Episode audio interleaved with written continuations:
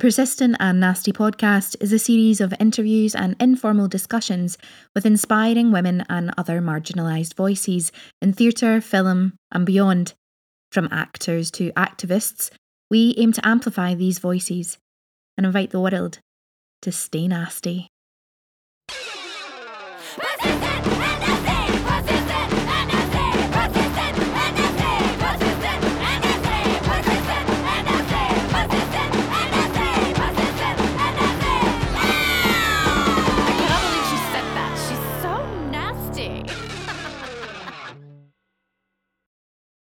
The Persistent and Nasty podcast has teamed up with WeAudition to offer our listeners 25% off monthly subscription.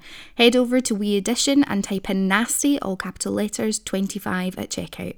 I have said it before, I will say it again.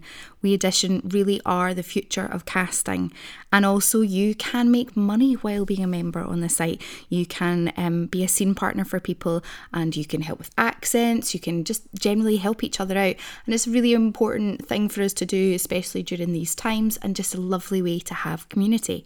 Our other offer for our listeners is still with Backstage. Backstage are offering our actors 12 months free subscription. You heard that right, 12 months free.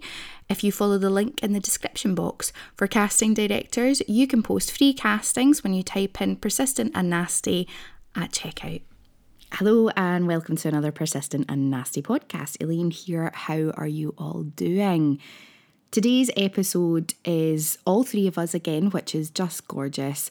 Um, and we are joined by the amazing writer Kirstin Innes. And we discuss everything from uh, having small children and the moment of getting really amazing career news to um, the children making a mess on your lap. Uh, that will definitely be covered. Um, we also discuss great statement t-shirts and a great statement earring and um, we talk about kirstin's first book which covers sex work and we talk about her current book scabby queen which you can get right now um, i am nearly finished and is absolutely brilliant and i encourage every single one of you to go and buy it it is yeah, it's so good. Um, a little warning before we start the episode. Um, we do discuss some things that some people might find a little bit um, difficult to hear. We talk about infertility and everything that comes along with that, and that happens about um, 50 minutes into the episode. Um, so, just a little heads up there, and uh, yeah, it's a really important conversation, and probably the most open I have ever been on this podcast about um, my story of infertility as well. So, there we go. Um, also, there's a little sound issue about an hour in. Kirstin's sound dipped. I've done the best that I could, so just watch in case you're really struggling to hear her, and then me and Louise and Misha jump back in, and it's super loud. Um, but apart from that, uh, it is another really great episode, and uh, we are we, we want to talk to Kirstin again. Anyway, enough of me rambling on. Um, as always, you can follow us on all social media. Twitter at Persistent Nasty, Instagram at Persistent and Nasty, Facebook Persistent and Nasty. Always send us a wee email to persistent and nasty at gmail.com. And also a huge thank you again to all of the all of you who are supporting us by um, uh, using the PayPal link in the description of the episode. We are hugely grateful and um, really as a organisation that's unfunded and doing the work that we are doing, you have no idea how much um, that is just encouraging us to keep going and being able to help us keep going. So thank you, thank you, thank you. And we know how difficult it is right now and things are tough. So please know how grateful we are. And again, enough of me rambling on and let's get started, shall we? So get yourself a wee cup of tea, sit back, relax, and enjoy. So your t-shirt, Kirstin says fuck. It says Oh. tuck frump. Oh, tuck frump. I see my glasses on. It's a much more um yeah, it's a child friendly uh political t-shirt. I like it. I like it. Yeah. Yeah, I'm You're fully so on board with welcome to Persistent and Nasty podcast. Thank It is you. so lovely to have you. We are so very excited. And it's all three of us again today. Woohoo! Although Louise is just frozen, so we'll keep going until she comes back. And but that's all good. How are you, Kirstin? I'm good. Yeah, yeah. I'm. Uh, oh, I don't know. Uh, You can be as honest as you want on this podcast. Say it like it Oh. If it's I'm a shite day, it's a shite day. Do you know what? It's it's not a terrible day, but um, it's my birthday, a big birthday at the end of the month, and I had all these sort of socially distanced plans, and they've all just dropped like flies today. Uh, none of them are possible anymore. I was going to have a whole week with small celebrations, and not even that. So yeah, that's kind of where I am. So this is this is making me feel much better today. It's nice to see all your faces. Good. And um, I kind of think if you have a birthday this year, it doesn't count anyway. Totally. Yeah. Because my I birthday was right at the start of lockdown, and I'm like, nope, I didn't age. No. I'm not aging, not moving up. Yeah, you get to carry this one forward. I think That's what I the, think. That's the rule. That's yeah. excellent. It's 40, so I'm quite happy to to keep Yeah. that one in a box Keep for a while. Yeah, keep it, keep it till next year. Yeah. Mhm. I'm 40 next year, and I'm like, um, no, I'm not. I'm 39 next year. it's not happening. 40. What the fuck am I doing with my life? Fuck. anyway, while I have an existential crisis, let's focus on our guest. Love that we're all drinking tea as well. Um, so, Kirstin, um, our listeners, I'm sure are aware of who you are, but if not, if you could give us a little potted history of you, that would be amazing. Um, I um, I write books. That's what I do now. um, I uh, my first book, Fishnet, came out in 2015. Uh, my most recent one, Scabby Queen, has just come out at the end of June, July, July, July. Um, yeah, and sorry, 2020. Sorry. Exactly, 2020. doesn't, don't worry about it. It's one month. That's it. It doesn't count. Um, I used to I used to be an arts journalist. Um, I also used to work for um, a lot of arts companies. Um, I've been writing for years and years and years, and just in the last four months, I've been able to actually call myself a full time writer. I don't know if that's going to last, but right now I am. Yes, it is. You are. You're a writer. Woohoo! And I'm also mega chuffed to to be invited on. So but, yeah, Oh, mega chuffed to have you. Yeah, exactly. So, Scabby Queen, which is your most recent book, I mm-hmm. have. I'm not finished. I I am in the process of reading and loving. Absolutely loving. Thank you, because like yeah, yes. How? Eh, because you've had amazing reaction to the book. yeah, yeah, that that's been nice. that's been very, very nice. oh, I mean, yeah, it all started off with um, Nicola Sturgeon sliding into my DMs to tell me Oh. that she was reading it and loving it. Um, and from from there, yeah, it's just it's just been I- can't quite believe it actually because I wrote it in a bit of a blur, um, in and around um, IVF, pregnancy, um, working, baby to toddler, a second pregnancy. Um, so I just wrote it in lots of little bits. As soon as I typed the end, I basically sent it off to my agent, and I haven't done that much redrafting on it since. So I have no bloody idea how this thing has happened, and that it's become something that people are actually liking. So, yeah, there we go. Wow. I mean, it was. Um, I think my- my first uh, was, uh, thing that I saw about it was Nicola Sturgeon tweeting when she Mhm. had uh, when she'd finished it, and I was just like, yes. I love that she slid into your DMs. she totally did. Mm, Nicola, It's very cool. One. we can't slide into her DMs though. No. Which is unfortunate because we'd be all over that. Like, come on, we're Nicola. all over that. Yeah. Come on, Auntie Nicola. Come on the podcast. No, come chat. That would be good. Um, so, do you want to tell the listeners a little bit about Scabby Queen, what it's about, obviously without giving too much away? Sure. It's um the way I've been telling like the, the wee elevatory pitch, um, which has only evolved after it was already published, so it wasn't really a pitch, is um that it's uh it's the story of five decades, the last five decades, as one woman lived them.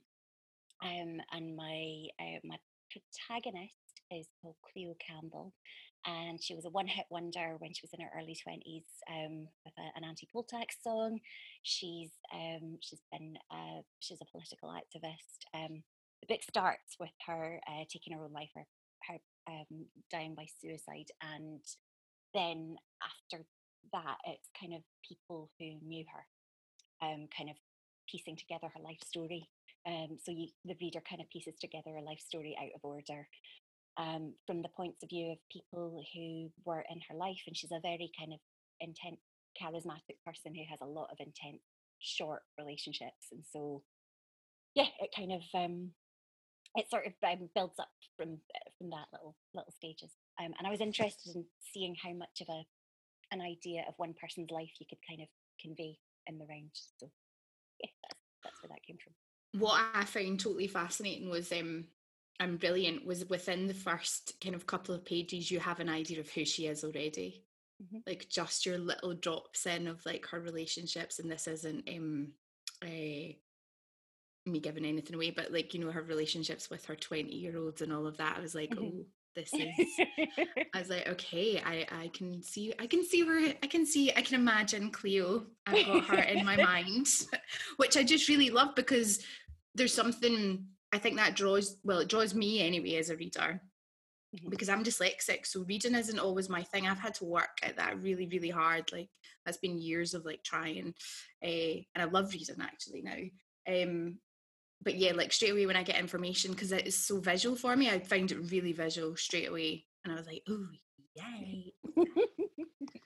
Misha's making a funny face. The listeners can't see it because she can't hear anything. Do you need to leave and come back, Misha? No, sorry. I've I, I can hear now, but only through my computer. So I'm just I'm working it out as I go along, and then I'll be back in to hear. I'm so sorry. Um, it's all right. It's the it's the it's the Zoom thing. And I got a. It was as literally as Louise's buzzer went. My phone rang, and then my earphones cut me out, and so I'm so sorry. I was trying not to disturb. No, it's all kicking off. I'm so sorry. Continue oh. on, and I will sort my shit out silently when did you start? When was the like the you said the kind of book was written during IVF pregnancy? How yeah. many was that? Um, I started it in 2015, um, but then I had a baby in 2016, so I didn't do anything in 2016, um, and then I did most of it 2017 and 2018. Um, in and around having a toddler, um, and finished it two weeks before my second child was born. Um, so yeah, it's just. I mean, I think that's why it's got. I mean, it's got a lot of narrators. I was phoning up my agent throughout it and just being like, I think I've got like 15 narrators now, and then next week I've got like 20 narrators now, um, and I think he was kind of panicking. Again, I'm, I can not believe it all holds together. Um, but that's it. Seemed like the easiest way to do it was just doing wee bits, um, whenever I could, and coming up with a new voice each time and uh, so they're all sort of each narrator's story is kind of self-contained and then as they sort of enter cleo's orbit and, and leave it again so yeah is there ever crossover with the narrators like do they kind of come in and out yeah i love yeah. it I, love I, I love that sort of thing as well. So I've always been drawn to these kind of um, uh, multi-narrative, multi-narrator stories where there's lots of levels and you see people from different sides. So, yeah, one of one of the main guys, um, you've been inside his head for a while, and then you see him from um, a different character's point of view, and it's a very sort of um, yeah, kind of puts him in his place a wee bit, sort of thing.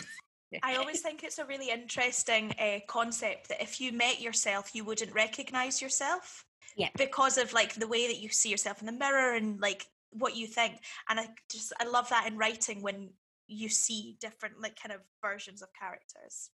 Yeah well that's that was sort of the original that was the concept of the whole thing was just kind of um approaching i was thinking about do you remember those old those hideous trolls Trinny and susannah and they used to put these poor women in the 360 degree mirror um, to look at themselves. Well, I was thinking about that when I was writing it, but trying to pick together a 360 degree picture of one person um, because you never hear from her directly.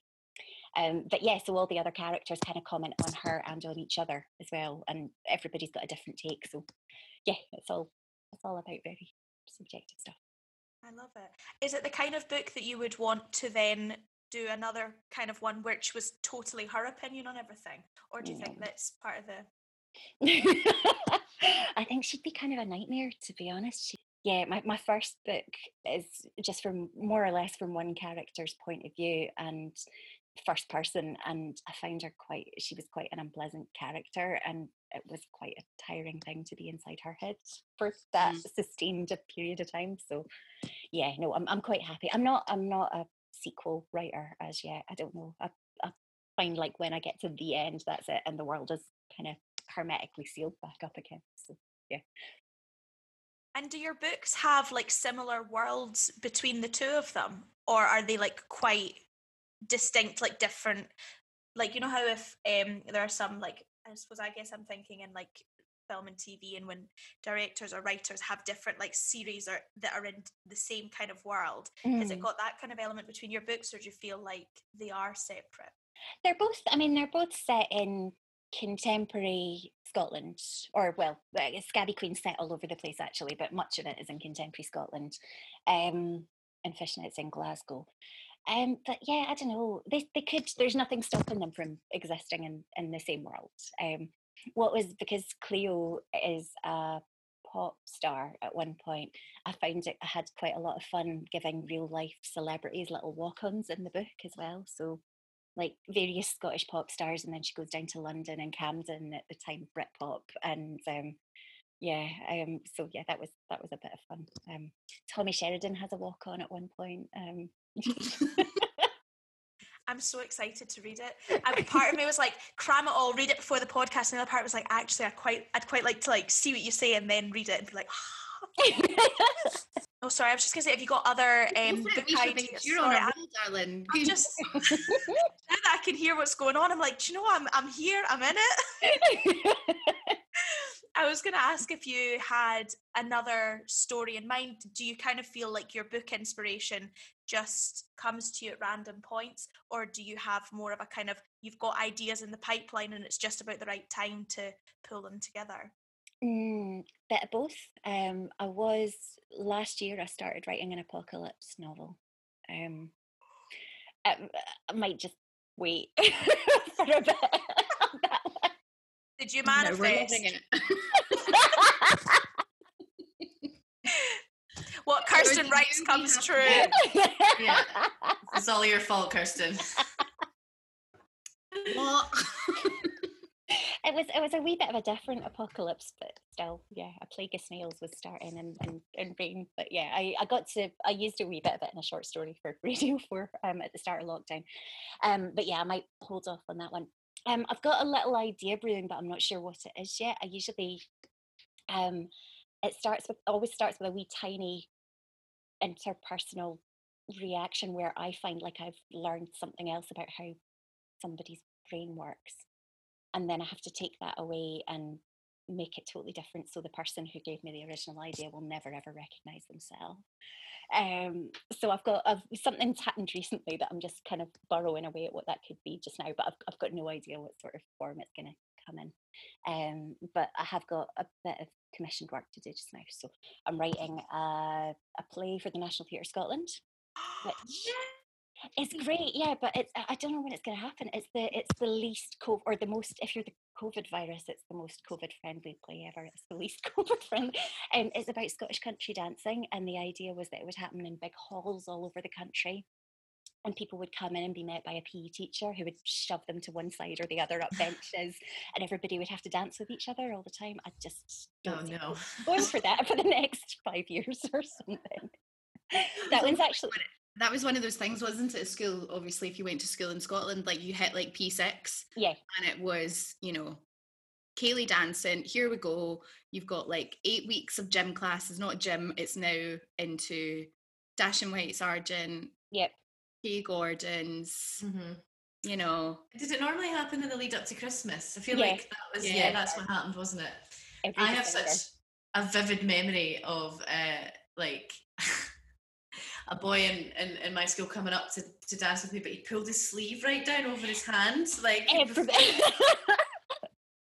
everybody says that. There, I've actually got a mention of that and because um, it started off. I was just um, God, this was I, I was doing it around about like two thousand and eight, um, I was doing a lot of stand up literature.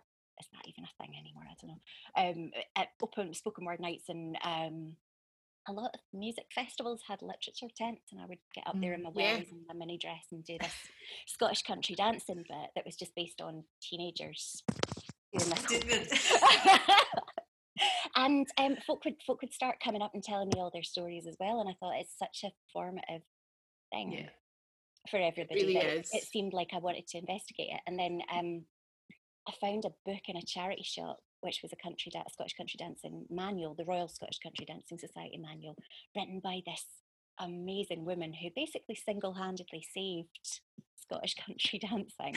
Um, she was also like a total dictator. Um, like she she writes like a real life Miss Jean Brodie, so she's a total gift for me. Um, so she's kind of become the lead character in this play, and then it's going to zoom about the past three hundred years and. Oh, that sounds fantastic. You know, But yeah, who knows when it's going to happen? But that's that's the main. That's actually quite far underway. We've got a director and a choreographer, and we're talking about casting it. But you know, again, who knows? Who knows when it'll happen? Oh, Yeah. that's so tragic. Um, I just think it's yeah, that's that's just going to be entirely universal for any Scottish person of a certain age going to see it. Do they still do it? By the way, that's my Yeah. question. Do they still, do they still have it? Yeah, they still do it. yeah. It's just funny. It's like enforced socialization, really, isn't it? It's like Mhm. right, we're going to put you in a room and you're going to dance together and you're going to get over this. Yeah. Hold each other's hands. I got my foot broken at a wedding teaching an English woman how to um, do the gay Gordons. It's dangerous stuff.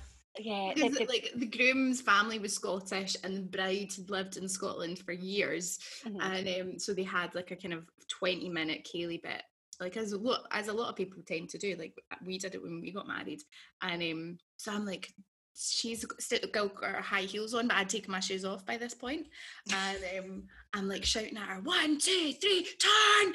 And then she didn't turn in time because the music was so loud, and her high heel went on the top of my foot, like smack right down. But I was so drunk because you know Mhm. Scottish people at a wedding, you know, um, that I was just like, "Oh, that's a sore one! Ow, ow!" Ow, went over to the table and actually the indent of her heel was my foot. I was like, it's fine. I put some ice on it. We'll drink through it. It'll be fine. Shots, shots, shots, shots. Um, went to my bed. I was sharing a room with my friend Jen. Went to my bed I was like, my foot is a bit sore. Woke up the next morning. My foot was honestly like twice the size. Couldn't get it in my trainer even when I undid it all. Like, and then I phoned my mum. My mum's a nurse, so I was phoning her. I was like, "Mum," when I got home, and um, she's like, "I think you maybe have to go to A and E." And I was like, "No, it'll be fine. It'll be fine." She's like, "No, I think you have to probably go." So I went and I told them what happened, and you could still see the mark of the heel. And uh, yeah, um, the top of my foot was broken. So ceilidh dancing is dangerous. People be very. yeah, I've, I've got a I've, I've got a war wound section. I might actually I might have a chat with you later and use that. as You can well, have I've got it. a war wound I'll give section. it- It's I- just I- like everybody lists off their their injuries. I totally give you that one. I was just thinking of which which of my ceilidh stories I might like to share, and then I thought, do we need to share more ceilidh stories that are all just going to be like same? just, but I just love, I love that everyone has them. Mm-hmm. and uh, and I love that you've got that in as a sort of like category to address in the play Kirstin, like all Yeah. these like, like injuries and scars and both emotional and physical from uh, dancing. My stepdad is like- such an aggressive like swirler. He my, my stepdad's five foot six, and Mhm. I don't know how he does it, but when when you whirl with him in the ceilidh, you lift off, and I'm I'm definitely like I've, I'm more built than he is, mm. and I tell like I don't know if it's just because he's closer to the ground and it's that like it, I just so fast, so he's like a whirling dervish on the on the dance floor. It's actually if, you're doing a like a strip the willow, those are the, the the guys that you kind of sometimes look out for, aren't you? You're like, oh yeah, yeah, yeah, right, I'm gonna get that one, and we're gonna just basically orbit. yeah. Dashing White Sergeant was always my favourite because you spin for the 8 Mhm. and back for the eight. And I used to be like, when we were doing it at school, I'd be like, just go for it. Everybody go for it. Go for it. Let's go as fast as we can. And I was off the ground. Ah, and the, our listeners in uh, that, um, International. international listeners, check out some ceilidh dancing. Yeah. In 10 years' time when the, the virus is back. when it's touring internationally. Yeah, Mhm. I'm I'm really grateful because literally the weekend before we all went into lockdown, I'd been up in Inverness and the like my last night out was a night out in Inverness and we got the entire place ceilidh dancing and I had oh. like two these like two Dutch guys who were like absolutely not interested. They were up doing the gay Gordons. And I think actually they were better than me in the end because I was eh, classic steaming drunk, just desperate to get the whole place ceilidh dancing. And I'm really grateful that I got one last ceilidh dance before shutdown. Aw. Aw. Single tear. So um, I'm really interested in your process of writing when you have children. All and your tweet yesterday literally made me laugh out loud. I actually think I was spat my tea out when I uh, read it. Uh, that would be the um, oh yeah I had I had an amazing amazing work email that I'm not allowed to say anything about yet um, uh, and I was just feeling like this is this is awesome this is so exciting. I'm uh, this is me this is it kids we're, in the big time. And then yeah my two year old um, was just running around naked after his bath and he came and he gave me a big cuddle and I was like oh hi darling. And I was just like yeah it's all great it's so great. Seriously. I mean, first he, first he had this beautiful, adoring smile on his face, and he put his arms around my neck and looked up at me, and then he just went, and yeah, a big shit all over my lap.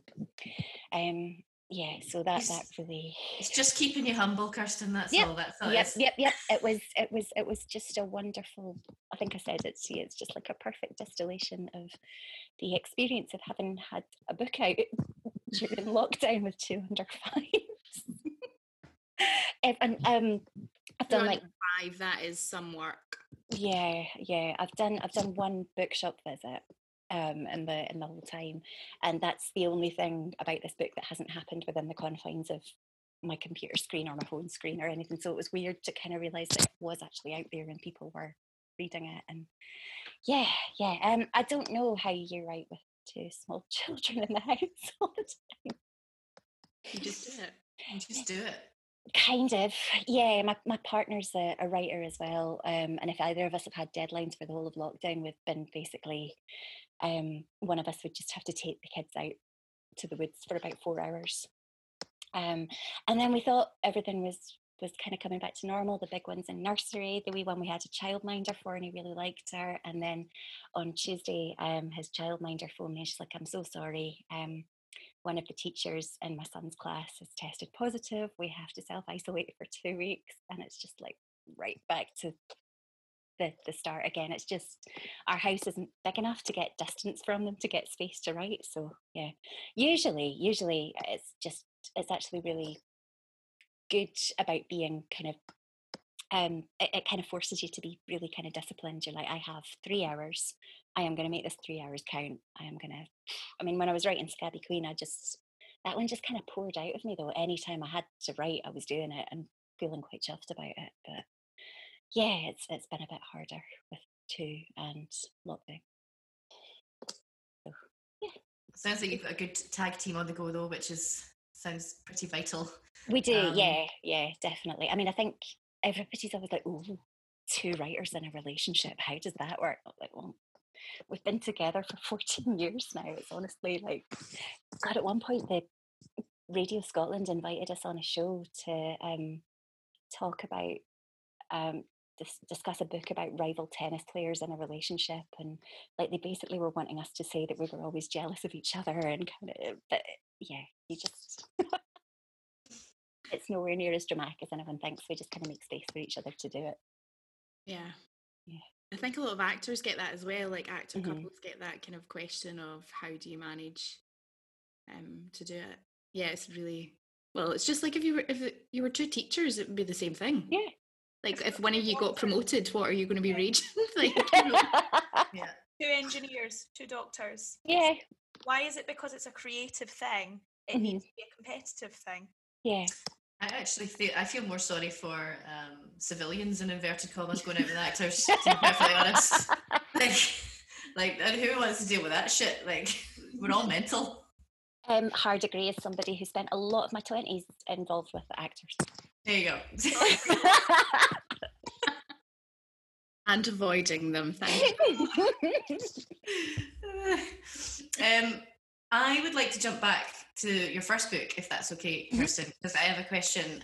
Um, I'm really uh, fascinated about the process you went through for writing that, because you mentioned something earlier, like um, about you get how you get an idea in your head based on an interaction that changes perspective, Mhm. either yours or indeed um, how you you channel that through your character. And um, Fishnet being all about um, sex work and uh, perceived notions of prostitution and that. And I read, I read, I think I read an interview, or an article um, with, you um, where you were commenting on how that writing that book took you on a journey in terms of your interpretation and perspective. And I'd Mhm. love to hear about that because um, I'm fascinated in in our culture and the way it demonizes sex work and um, all of that. So I'd love to hear about that. Yeah, um, I uh, right. I'm just gonna zoom back ten years in my head now. Sorry, big Um, question. no, no, it's good. Um, I, I, I, um, yeah, with Fishnet, I, um, I started out. Um, I was interested in writing something about sex work, um, and I think it was I'd written. I'd watched the um, the BBC series. I think it was called Six Daughters, about the um, the series of sex worker murders. It was a dramatisation. Had um, my brain's like Swiss cheese after five months locked in a house with two tiny children. Um, uh, COVID brain is definitely COVID a brain for sure. So now, yeah. take your time. anyway, there was this BBC TV series, and it was a dramatisation and uh, of, of real life events. And um, so I'd, I'd been kind of motivated. I thought I want to investigate this more. Um, and I was working. I was working at the List magazine at the time, and my editor wanted me to write a sex feature. Um, and I came back.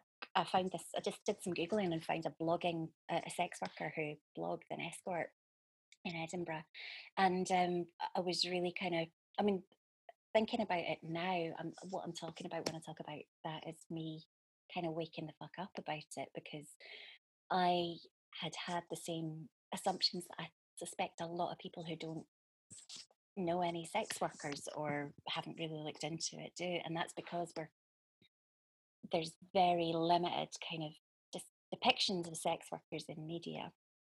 Um, uh, the reason I called the book Fishnet was because it's it's the classic stock image in any story about sex work whatsoever is a pair of fishnet tights and some thighs up an alleyway.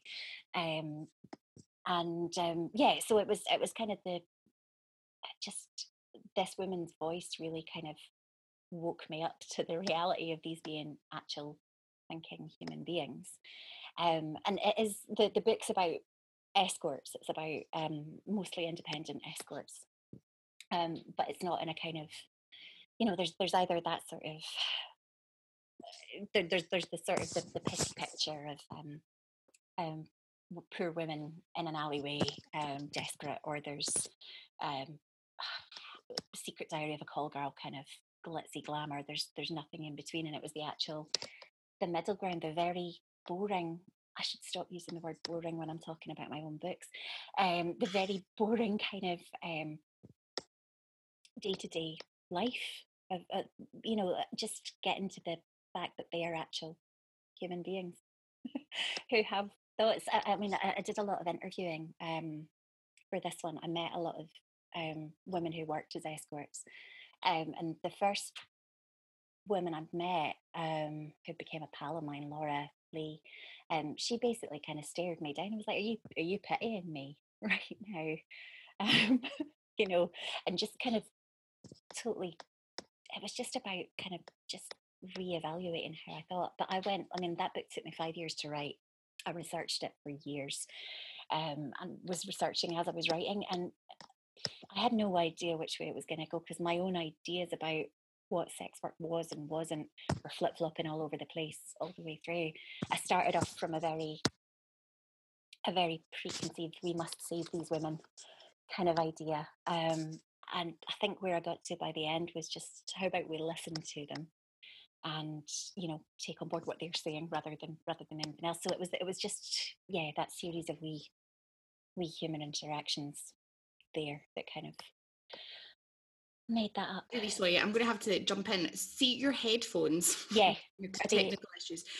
Um, they're hitting off. I think maybe off your earrings. Can you? Would you mind just taking them out? Because I think it'll be just unplug your. No, not your earrings. Your your headphones. Because your earrings are fabulous. Don't ru- ruin the aesthetic. Well, I like I like that. That it's it's the, the headphones that have to go rather than the earrings. So sorry, was that just like banging It was just it, it happens to me all the time because I'm a big fan of an earring and I don't have a- any in today and I noticed yours and I was like, they are so pretty. Um, hi feminist. Um, yeah. Um, and I just it happens to me all the time. I start to notice that it's just the earrings banging. So it's just because everything that you're saying is so important. So I just sorry, I just had to interrupt you there about that. Um, uh, yeah, I, I, enjoy being asked to take off headphones rather than the earrings. I like yeah, it's important. These are the priorities. I think it's, It's a really fascinating conversation though, isn't it? Especially when somebody like really challenges your opinion as well, like stares you in the eyes and asks you if you're pitying them. That's like Yeah. so yeah, for me, the whole process of writing that book, and I had a whole the whole of 2013, I had a whole year long crisis of confidence on it, where I was like, there is no way I have the right to tell these stories. I'm just ignoring the whole thing. There's no book, even though I'd written 80,000 words of it by that point. Um, uh, yeah, and my, my partner very gently pointed out that I'd interviewed a lot of people who had agreed to do interviews with me based on the understanding that I was going to try and publish a book that sort of told a more reasonable version, uh, not reasonable, um, realistic, desensationalized. I think is the word I'm looking for. Just desensationalizing it. Like Laura, um, Laura always said, people don't understand that we're, you know, I go to the supermarket and I have pets and I fight with my teenager and, and this sort of thing. Uh, you know, just just like you. It's not. It's just, and- I I just think that's important to kind of. You can't really. I don't see how you can effectively legislate for a group of people if you're pitying them but not listening to their voices as well. Mhm. That's kind of that's when people ask me what my perspective or position on sex work is now. I just sort of generally say that, a version of that rather than yeah, just listen to what sex workers want and try and do that instead. It's making a judgment based on your bias instead of allowing your opinion to be changed and just presuming that because you've already made that decision, that's it. Yeah. Yeah. And I think um, choice, active agency and choice gets removed from the conversation around this all the time. Um, and there is absolutely um, uh, a facet of sex work and prostitution that um, is rooted in desperation. That is, that does exist, and the appropriate um, legislation needs to be put in place. But that, like you say, Kirstin, that legislation has to be informed by the voices in that world, and and it, the legislation that exists at the moment criminalizes the, the the sex workers and puts them in direct danger. And and then o- o- further along the spectrum, you get people for whom it is an active choice. I mean, I've had people who have orbited in and out my life who have been sex workers by choice, and um, and there's a lot of uh, you know activism work that they do around consent and agency and and uh, demystifying sex and sex positivity and and trying to change the cultural narrative around that because it's it's sex is an embedded thing. Prostitution will never go away. It's one of those things that it will always exist. Um, so yeah, I think it's I think it's really fascinating, and I think uh, I think you did a good thing by by sharing these voices through your writing. Um, did made an important contribution. absolutely. It's the oldest profession in the world for a reason. Yeah, there's um, and it just it just seems so. Uh, the thing I get frustrated with in, in the discourse about it is people who think they're gonna, you know, by putting a sort of sweeping cure on, they're they're gonna magically wipe it away from the world, and um, you know, uh, you can't when there are so many individuals' lives involved, and these are individuals who do not exist necessarily within a system. They they you know it's not it's not actually an industry you know with regulation and um you know it's it's And a union. yeah yeah. um it's it's kind of when there are so many individuals each of whom has completely different circumstances involved you can't just come along and say i'm going to magic this away and and these sort of bigger picture ideas tend to come from people who don't want to live in a world where they always say men can buy women as well, which a lot of the sex workers who I've spoken to say, well, we don't sell our bodies, you know, we, we sell our sexual services um, for a start. Um, but just the idea that you could sweep away, sweep it all away by putting in place legislation that will put individual people in very desperate circumstances and, and make them even more vulnerable. There seems there's there's a certain discourse where it's never formally said, but that seems to be acceptable collateral, you know, um, in order to to get rid of it for you know rather than just generally accepting it is going to be there, we have to make things as listen just listen by listening to the sex workers and t- um, when they tell you what they want um, rather than you know in, in sweden i think there's there's legislation where i mean i, I might be a few years behind because i haven't i'm not totally up to date on it at the moment i was really when when i was kind of writing uh, fishnet out and for the few years afterwards i was really really well informed on that but certainly when i was writing fishnet in sweden there was legislation where um, sex working women were considered to have kind of diminished mental facilities and not be able to take um, decisions, you know, of, of their own. They would have their children taken away from them and put in foster if they were, you know, this this kind of yeah, that that sort of that kind of thing. Yeah. Wow. I mean, nobody can see our faces, but the three of us are just like stunned by that and enraged. Um, I think I, f- I find it really fascinating the whole conversation around sex workers is because it always, I think, and I could be wrong, but I think most people's initial image they have in their head is always a female. Mhm. And um, obviously, there are male sex workers, and they never seem to, uh, you know, there's always the even their words that they get used for them are always a little bit nicer you know the gigolo and all of that. It's almost it's softened and it's so clearly ingrained within our society and within the patriarchy let's call it because it is within the patriarchy that it's um that it makes us quote unquote dirty Mhm. Well, undesirables and all of that and that's not the case Mhm. It's it's the whole thing's underpinned by this idea that um, women don't really like sex and men do, and Mm. kind of informs, yeah. And I'm, I'm I don't want to again I don't, I'm, I've got to be so careful when I'm on this issue that I don't want to oversimplify and say that you know that sex workers do like sex. A lot of them don't, and a lot of them, you know, even though they are a lot of the the women I spoke to um, and I did just speak to women. That that's the other thing. You just kind of realize how huge it is. Um, so I had to really kind of limit down and just go for independent escorts, basically, because they were the people who I could get to talk to me. I could, them. um, I could meet them. I could on their own terms. Um, but sorry, I've lost where I was going there. Um, yeah, it's this idea that women don't like sex, but a lot, a lot of the women I, um, I spoke to wouldn't call themselves sex positive, but at the same time, they would still, you know, very much be in favour of, you know, legislating for sex Yeah. workers. Um, yeah but you but i think like without even talking about it in the um within sex worker realm it's that thing of as you said it is this myth that women don't enjoy sex Mhm. Mhm.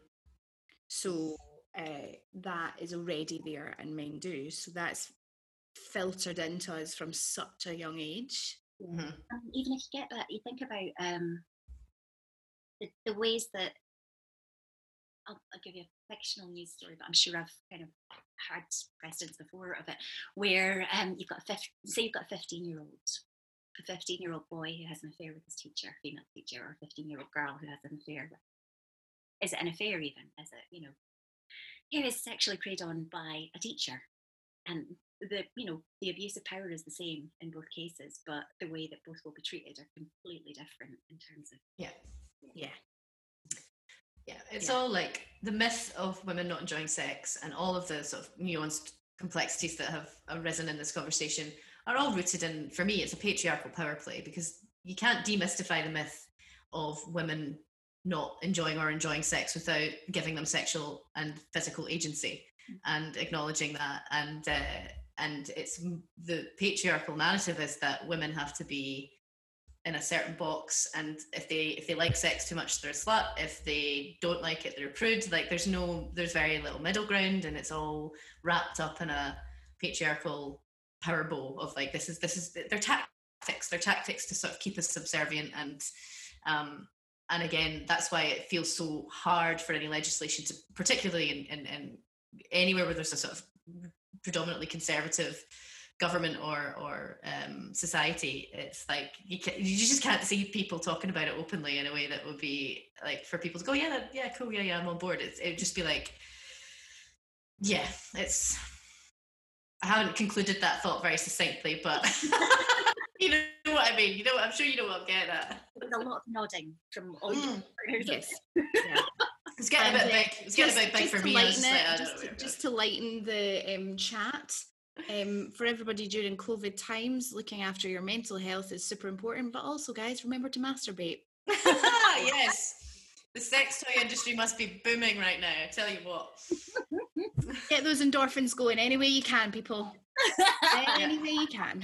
Top tip: make sure you have backup batteries in your bedside drawer, because like, Or get one that you don't need batteries for, and you can oh just yeah, yeah, you can uh. USB plug, boom, boom, boom.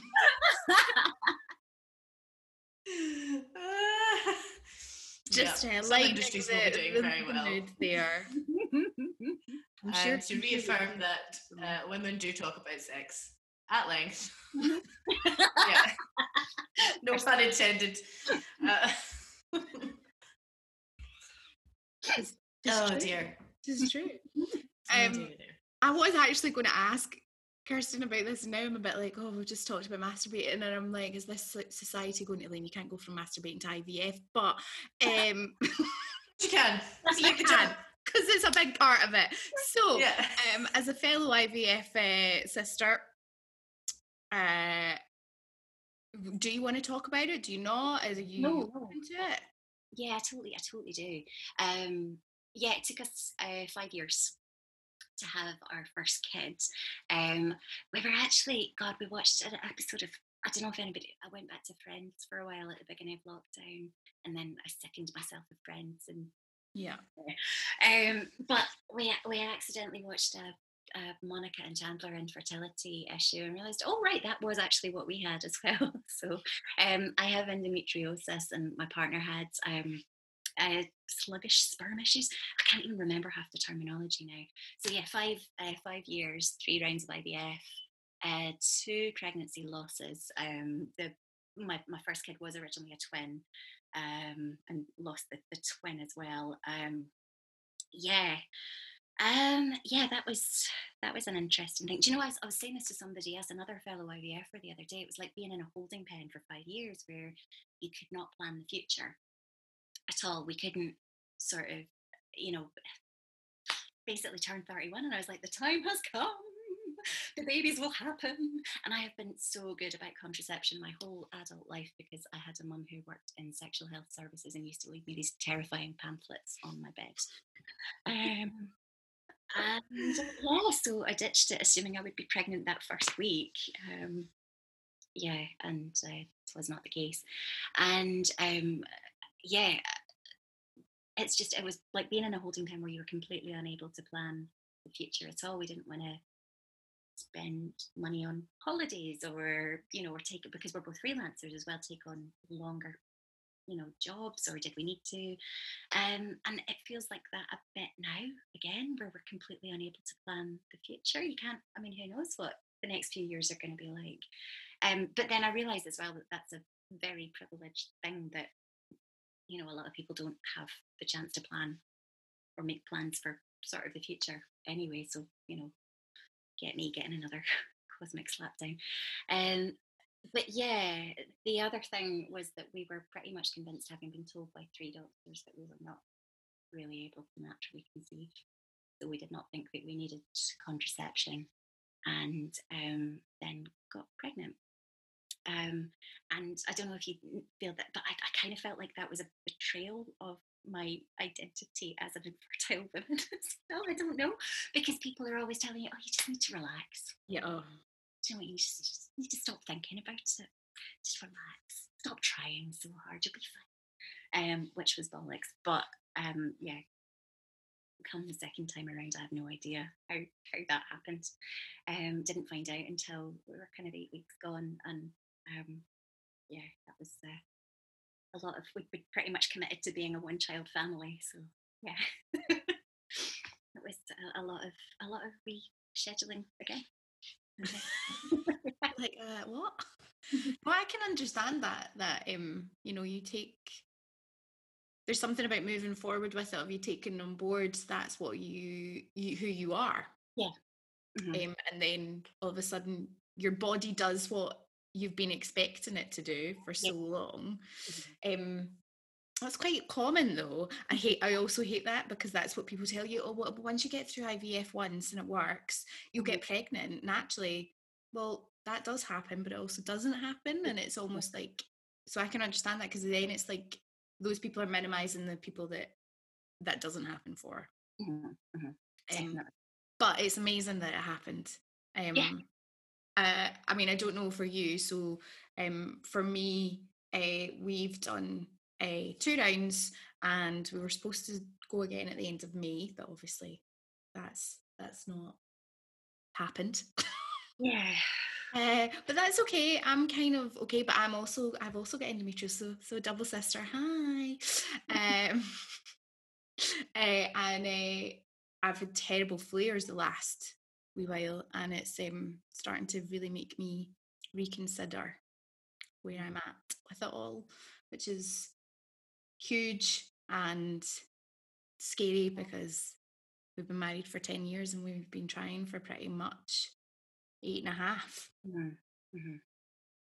um to that not be what's happening anymore is yeah and losses and all of that and it's uh yeah it's a bit it's a, it's a big change and i'm going to be 40 Mhm. i'm like i've only got one more go in nhs and i need to get it in before i'm 40 like uh hello. Also i put on a quarantine weight. Hi there. Let's go back on the diet. The the amount of things that they yeah do, do you know one of the things that i found really really weird as well is that um it's immediately treated as a they, they didn't find out about the endometriosis till quite a few years in for us. Um and i kept saying i think i have it. I mean it's it's shockingly under researched but the other thing i found weird i don't know about you as well is that as soon as you enter the nhs um infertility um mechanisms you are the patient the woman is the patient the man is not the patient even though um like i said for, for a while they didn't know about the endometriosis. And the only thing that we had wrong was that my partner had slow um slow sperm what's the official term slow sperm Slow sperm yeah Uh, I mean, that's what I would say. I can't. There is an official thing for it, but I would go slow sperm, which apparently most men nowadays have because of the way that we live our lives. Yeah. Yeah. Yeah. God there is a huge industry out there as well that will take advantage of people's um desperation, Desperation. situation. Um, the amount of things that we spent money on. I mean, God, by the time we came around to our third round, um, my partner was on. We were on special diets. My partner was on um, these pills that I had found from Germany that cost fifty pounds for a month's supply. Um, and I was making him put. There were these. They were called snowballs. Um, they were, yeah, pants. I've heard, yeah, I've heard, I've heard of them. Yeah, ice, ice, uh, inserts. ice pants. You keep the ice inserts in the freezer and then just pop them, pop them down. Um, yeah, it, there's there's just so much out there that has been designed to take advantage and not enough information. I don't know about you, but I mean, I kind of I find forums, the IVF, the fertility forums, really kind of like a lifeline because there you can actually talk to people who are going through it themselves, as opposed to people who just want to. Oh God, I mean, the first time I had a a miscarriage, um, one of my friends who had two children, and I don't know why she thought this was comforting. She said, "At least you know you can get pregnant." Yeah, yeah. that. Oh dear. well, eh, well, that's good. You got pregnant. Yeah, yeah. Yeah. And we've actually got pregnant naturally a couple of times, but it's ne- nothing's ever stayed.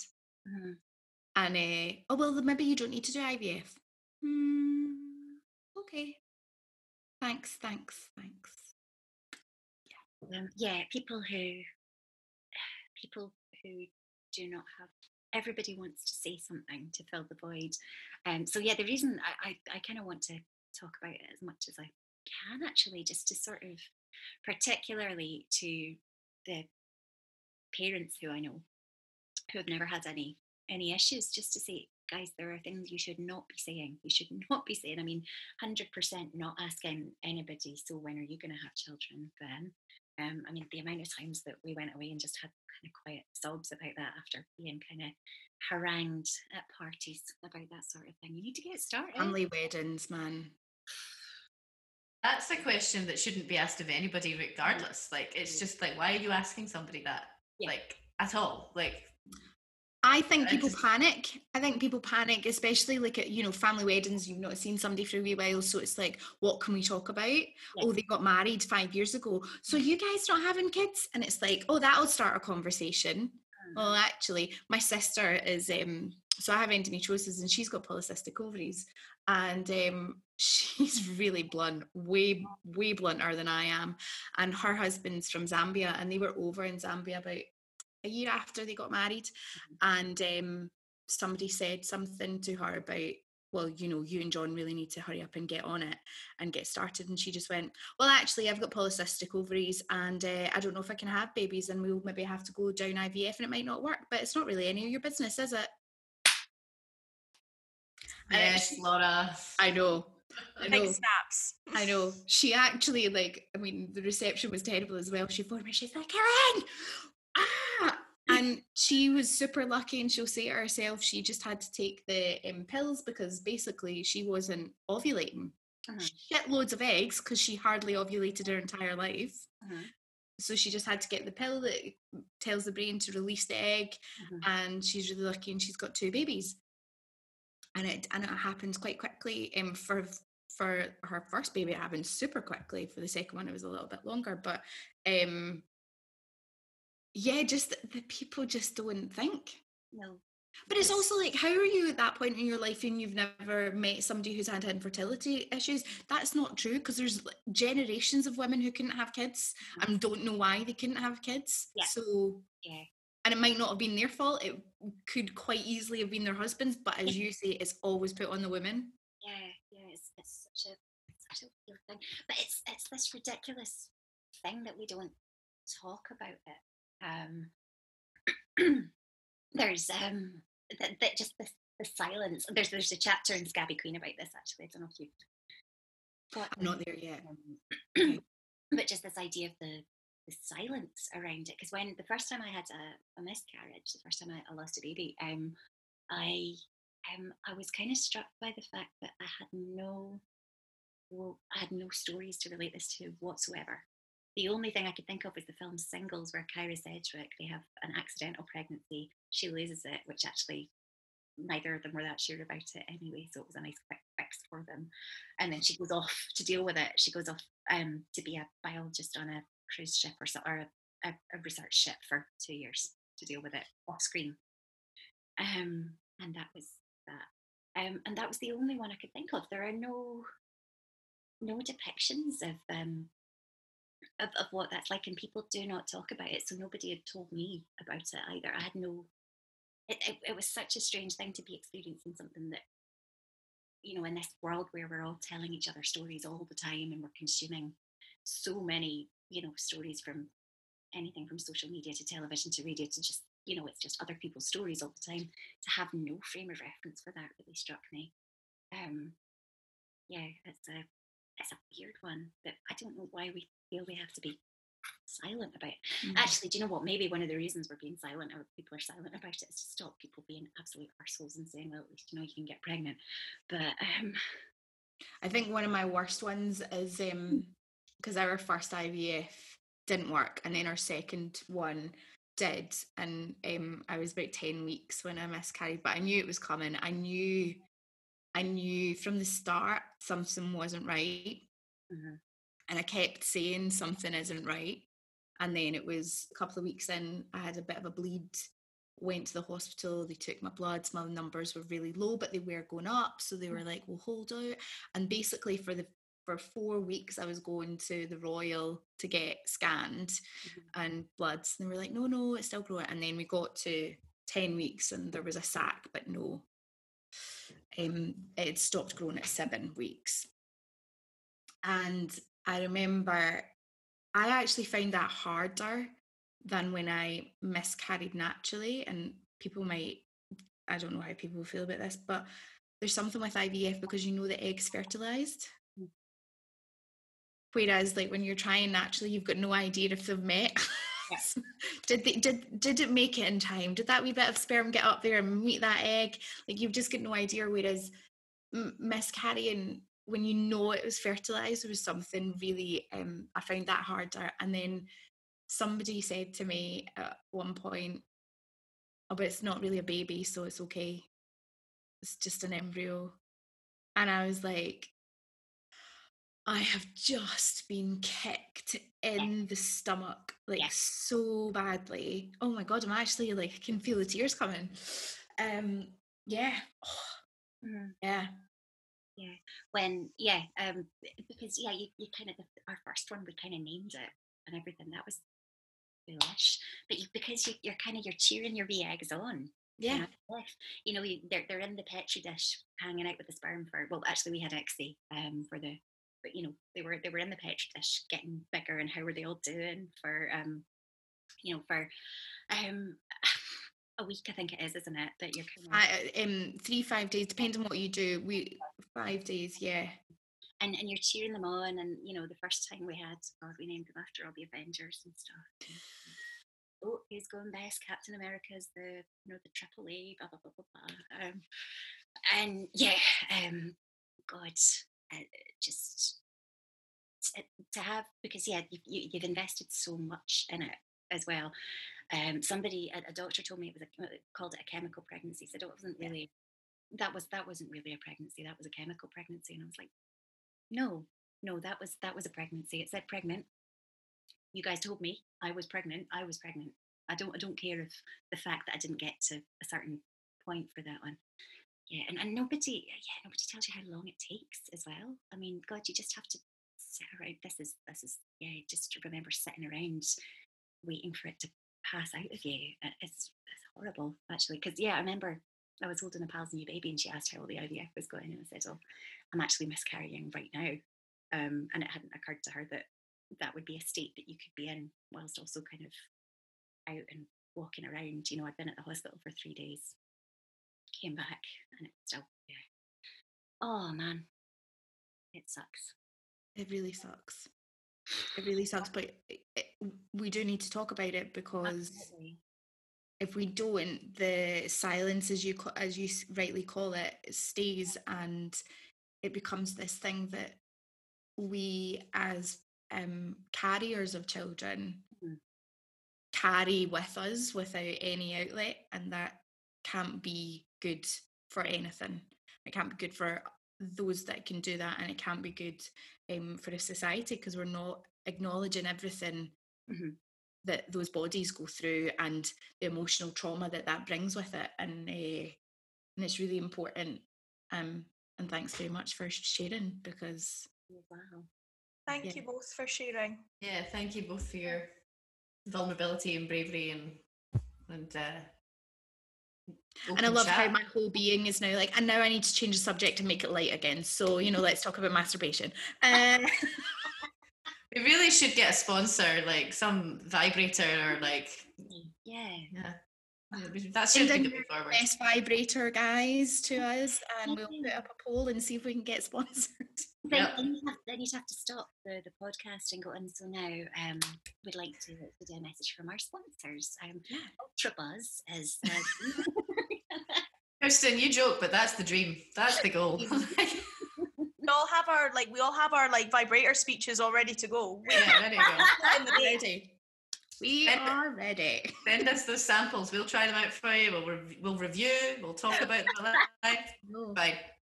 um, Kirstin, we're going to have to have you back on because literally haven't covered half of what I wanted to cover with, with you, what we wanted to cover, and um, I'm totally aware of time, and uh, you've got babies coming back to you soon.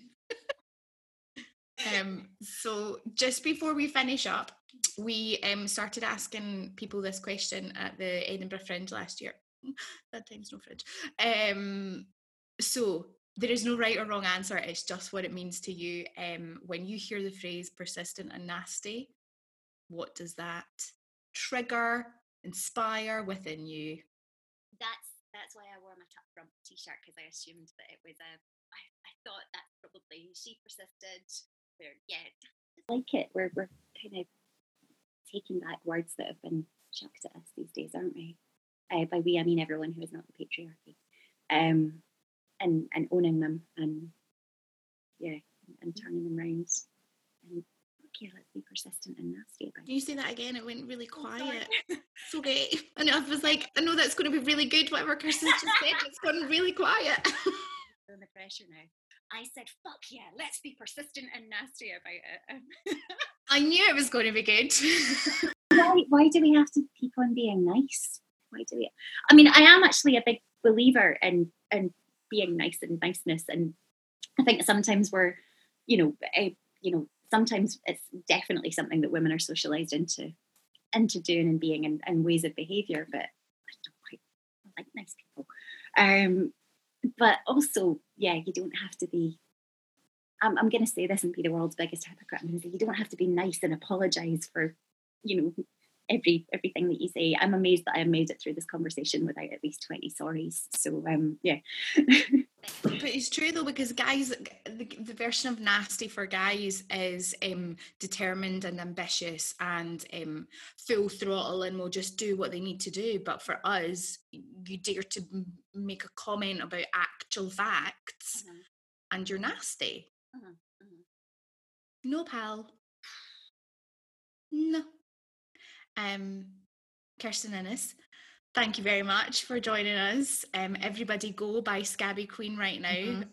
You will not be disappointed at all. Um, please come back on. love Yeah, we would love to have you again. Love to have you again.